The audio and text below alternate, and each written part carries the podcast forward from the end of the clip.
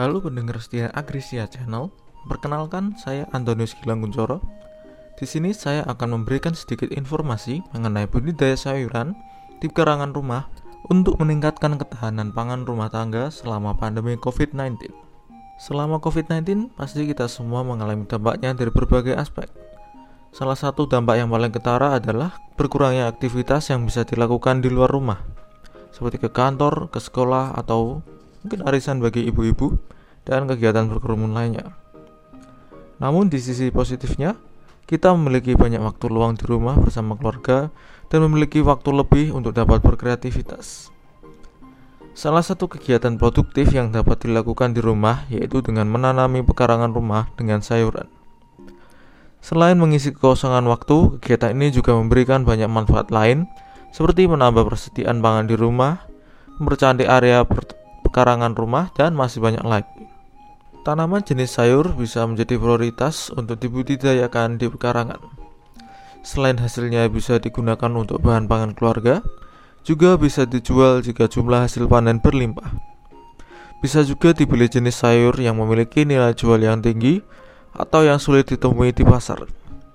Bagi yang gemar berkebun, Kegiatan budidaya ini bisa menjadi peluang yang menjanjikan dan menguntungkan. Contoh tanaman sayur yang cocok ditanam atau dibudidayakan di pekarangan adalah sawi, selada, buncis, pare, terong, bayam, bawang daun, dan kangkung. Pilihlah tanaman yang sesuai dengan kondisi lingkungan, terutama iklim atau cuaca. Perlu diperhatikan dalam budidaya tanaman sayur ini membutuhkan perawatan yang cukup intensif tapi juga memiliki kelebihan karena memiliki umur sampai panen yang relatif pendek. Mungkin saya akan menambah sedikit ke tanaman hias. Nah, tanaman hias ini sangat cocok dibudidayakan juga di pekarangan bagi yang menyukai nilai estetika yang lebih untuk lingkungan rumah. Terdapat beragam jenis tanaman hias, mulai tanaman hias buah, bunga, dan daun. Tanaman hias biasanya ditanam dalam pot dan membutuhkan perawatan yang intensif. Contoh tanaman hias yang cocok dibudidayakan di pekarangan adalah kaktus, palem, bunga kertas, kamboja, cemara, lidah motowa, euphorbia, lili paris, dan lain-lain. Tanaman tersebut cenderung mudah dibudidayakan dan tahan dalam kondisi panas. Namun kita juga bisa memilih jenis tanaman hias yang lain yang lebih disukai dengan catatan sudah memahami cara pemeliharaannya. Kemudian kita masuk kepada tahap penyiapan media tanam. Media tanam yang digunakan merupakan campuran tanah, pupuk kandang atau kompos, dan sekam bakar yang telah dihilangkan bongkahannya atau disaring menggunakan saringan kawat berdiameter 0,5 sampai 1 cm. Perbandingan media tanam yang umum digunakan adalah satu bagian tanah satu bagian pupuk kandang atau pupuk kompos dan satu bagian sekam bakar. Jadi perbandingannya adalah satu banding satu banding satu. Namun demikian, formula tersebut bukan merupakan formula baru. Yang penting bahan organik dan sekam yang ditambahkan berkualitas sehingga kesuburan tanah menjadi lebih baik. Pembibitan umumnya dilakukan untuk benih-benih yang berukuran kecil dan berharga relatif mahal, seperti sawi, selada, cabai, tomat, dan lain-lain.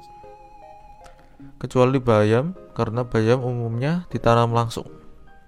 Sementara itu, benih berukuran besar umumnya ditanam langsung dalam wadah pertanaman. Kemudian kedua, masukkan benih ke dalam lubang tanam dan ditutup tipis menggunakan kompos atau pupuk kandang halus.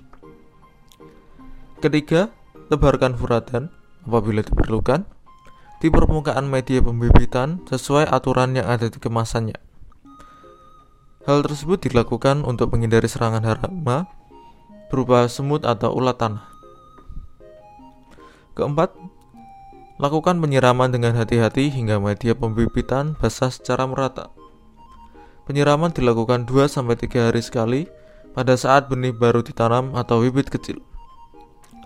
Pada saat bibit tumbuh agak besar, lakukan penyiraman sekali sehari. Setelah bibit memiliki daun seperna 2 lembar, Lakukan pemindahan bibit pada wadah pembibitan tunggal. Misalnya polybag berdiameter 10 cm atau pot kecil bekas kemasan aqua gelas. Lakukan pemeliharaan seperti biasa hingga siap pindah tanam. Kemudian setelah selesai ditanam, kita melakukan pemeliharaan. Pemeliharaan tanaman meliputi beberapa aspek yang harus diperhatikan yaitu penyiangan, penyiraman, pemupukan, serta pengendalian hama dan penyakit. Penyiangan dilakukan dengan membersihkan lahan dari rumput-rumput liar, bertujuan untuk mencegah kompetisi nutrisi tanaman dari tanah. Sisa-sisa tanaman dan rumput sebaiknya dikeringkan lalu dikubur ke dalam tanah karena dapat meningkatkan kesuburan tanah. Sisa tanaman dan serasa ini dapat juga diproses untuk dijadikan pupuk organik atau kompos. Kemudian pemberian air dengan penyir cara penyiraman secara kontinu sangat penting, terutama pada tanaman yang berumur muda dan baru tumbuh. Untuk selanjutnya, aktivitas penyiraman ini dapat disesuaikan dengan kondisi lingkungan lahan pekarangan, apakah kekeringan atau basah. Salah satu upaya untuk mempertahankan ketersediaan air di lahan pekarangan adalah dengan membuat kolam. Tetapi umumnya tanaman sayur disiram 1-2 kali per hari untuk tanaman sayur dalam pot. Kemudian dilakukan pemupukan yang bertujuan untuk memberikan suplai unsur hara tambahan pada tanaman. Sebaiknya bahan pupuk yang digunakan bersifat organik, misalnya pupuk organik cair, kompos, dan pupuk kandang. Nah, untuk pengendalian hama penyakit lebih mudah dilakukan dalam kegiatan pemanfaatan pekarangan dengan tanaman sayur ini. Untuk tanaman di pot, kemungkinan penularan penyakit melalui akar jarang terjadi karena akar dibatasi oleh pot. Pada lahan pekarangan yang sempit, kita bisa mengendalikan hama dan penyakit secara manual, sehingga penggunaan bahan kimia dapat dibatasi. Hal ini akan membuat sayuran yang dihasilkan dari pekarangan lebih sehat untuk dikonsumsi, karena merupakan sayuran organik. Nah, demikian yang dapat saya sampaikan Sobat Agrisia Channel. Semoga informasi yang saya sampaikan tadi bermanfaat bagi kalian. Kurang lebihnya mohon maaf. Saya Antonius Gilang Uncoro undur diri. Salam sehat dan sampai jumpa.